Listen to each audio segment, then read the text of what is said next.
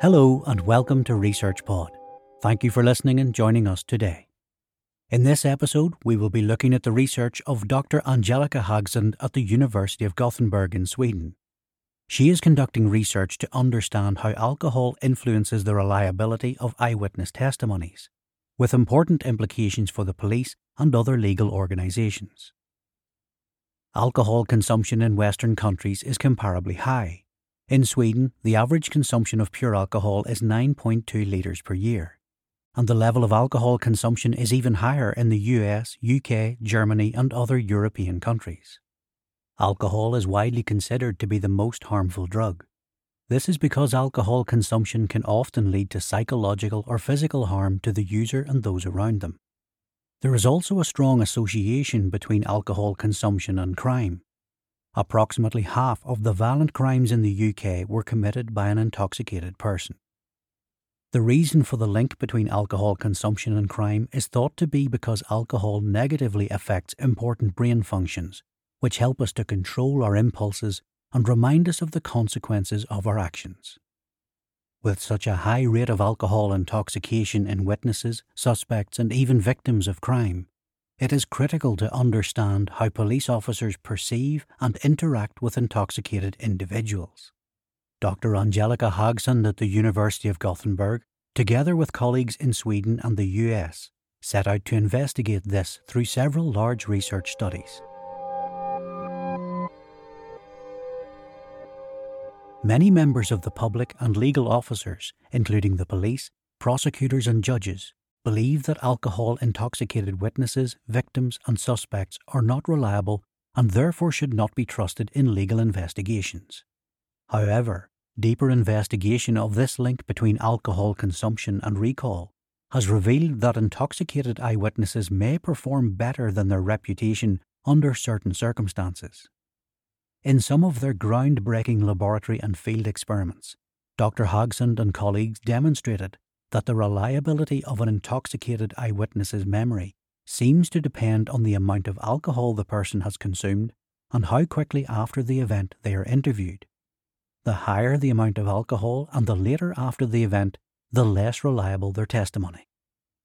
Their laboratory research showed that low to moderate alcohol consumption, defined by breath alcohol concentrations below approximately 0.10%, did not have any overall effect on the accuracy or quantity of the information being recalled. In some cases, low to moderately intoxicated witnesses recalled slightly fewer details about the crimes, but most importantly, they were just as accurate in their recall as the sober witnesses. Therefore, eyewitnesses with a low to moderate intoxication can reliably aid police investigations. The research team has also carried out field experiments in real bars which involved much higher intoxication levels than in the lab experiments. Interestingly, high intoxication levels, defined by breath alcohol concentrations above approximately 0.10%, lead to a lower number of recall details but also to a less accurate recall from witnesses. When alcohol intoxication increased, witness memory decreased. Hence, highly intoxicated witnesses' recall is not to be considered as complete or reliable, and caution should be taken when these witnesses are part of a criminal investigation. Surprisingly, when it comes to witnesses' face recognition memory, meaning the ability to identify a perpetrator in a lineup, alcohol does not seem to have a negative effect. Even at high intoxication levels, witnesses can accurately identify perpetrators in a lineup at the same level as sober witnesses. Therefore, both low to moderate and highly intoxicated witnesses can be reliable in a lineup identification task. The researchers conclude that face recognition may be a separate memory system in the brain, distinguishable from recall memory. While these findings were highly novel, this alcohol research had only focused on the recall and face recognition memory of witnesses, which may be different to the recall of suspects. After all, suspects have a first hand perspective of the event, so they may have better recall, even when intoxicated. There is also a risk that suspects might not want to cooperate with the police during interrogations, as this can lead to oversharing information while intoxicated and potentially incriminating themselves. The American research team, along with Dr. Hagsand, conducted a US lab experiment to examine the suggestibility of intoxicated individuals compared to sober individuals. Surprisingly, they did not find that moderately intoxicated interviewees were more suggestible than sober interviewees. However, before jumping to too many conclusions, the research team recommended that further research be conducted in situations that better reflected legal contexts, particularly looking at higher intoxication levels and the risk of suggestibility. There have also been concerns that alcohol consumption could lead to oversharing of information, including self incriminating information. In basic cognitive science, it has been found that alcohol can impair brain activity in relation to self regulation, causing impulsive behaviour and reducing thoughts about future consequences. So, from the basic science, there seems to be some truth to the saying, alcohol loosens the tongue. Very little applied research in legal psychology has directly investigated whether alcohol increases the risk of oversharing sensitive information. To address this, Dr. Hagsand and colleagues conducted a laboratory experiment to test whether alcohol increased social drinkers' risk of disclosing transgressions they had committed. Surprisingly, their study showed that low to moderate consumption of alcohol did not increase the risk of disclosing information about transgressions. So, this research suggests that low to moderate levels of alcohol do not loosen the tongue, although further investigations of higher intoxication levels are needed. Potential jurors perceive that being under the influence of alcohol is linked to the suspect having given a false confession. These biases highlight the importance of understanding the perceptions and beliefs people within the legal system have about intoxicated suspects.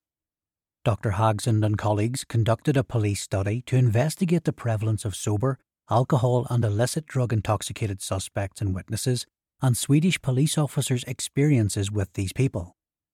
The research team distributed a survey to thousands of police officers in Sweden over the course of 10 months.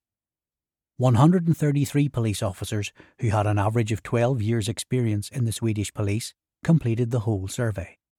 The vast majority of police officers reported that it is common for a suspect, witness, or victim to have been intoxicated during the crime and interviews. 40 to 60% of police officers reported using different interrogation techniques with intoxicated suspects, witnesses, and victims compared to sober individuals but that there were no formal policy guidelines to follow. For witnesses and victims specifically, around 70% of police officers stated that their decision of whether to interview an intoxicated subject depends on the situation. Clearly, a lack of policy guidelines on how and when to conduct interviews with intoxicated persons is leading to an ambiguous situation where police officers use their own judgment and personal experience in deciding what to do. Swedish police have recently begun to develop guidelines for their employees on how to interview sober witnesses, victims, and suspects. Also, a new collaboration between researchers and the police has initiated the development of guidelines for investigative interviews with intoxicated witnesses. In their newest police study, Dr. Hagsand and colleagues investigate police perceptions of intoxicated witnesses and how new guidelines may change the way police behave toward intoxicated witnesses. The Swedish research team found that police officers were less likely to interview highly intoxicated witnesses because they did not believe they would provide a reliable account. They also found that many police officers could not distinguish between moderately intoxicated and sober individuals, and so interviewed moderately intoxicated individuals just as often as sober individuals. The research also showed that providing police officers with a brief, science based informative message, similar to abbreviated guidelines, about the reliability of low to moderately intoxicated interviewees' recall did influence whether they would interview the witness or not. This suggests that providing police officers with information about interviewing intoxicated witnesses could improve the rate of interviews conducted with low to moderately intoxicated witnesses. The study by Dr. Hagsand and colleagues concluded that a short, informative message may be an avenue for dissemination of future national policy guidelines. Across several groundbreaking studies, Dr. Angelica Hagsand and colleagues have shown that not all intoxicated individuals are unreliable witnesses. They highlight how individuals of low to moderate alcohol consumption are often not impaired in their recall of events and are no more likely to disclose transgressions than sober individuals. This suggests that individuals who are low to moderately intoxicated can be a reliable source of information in criminal investigations.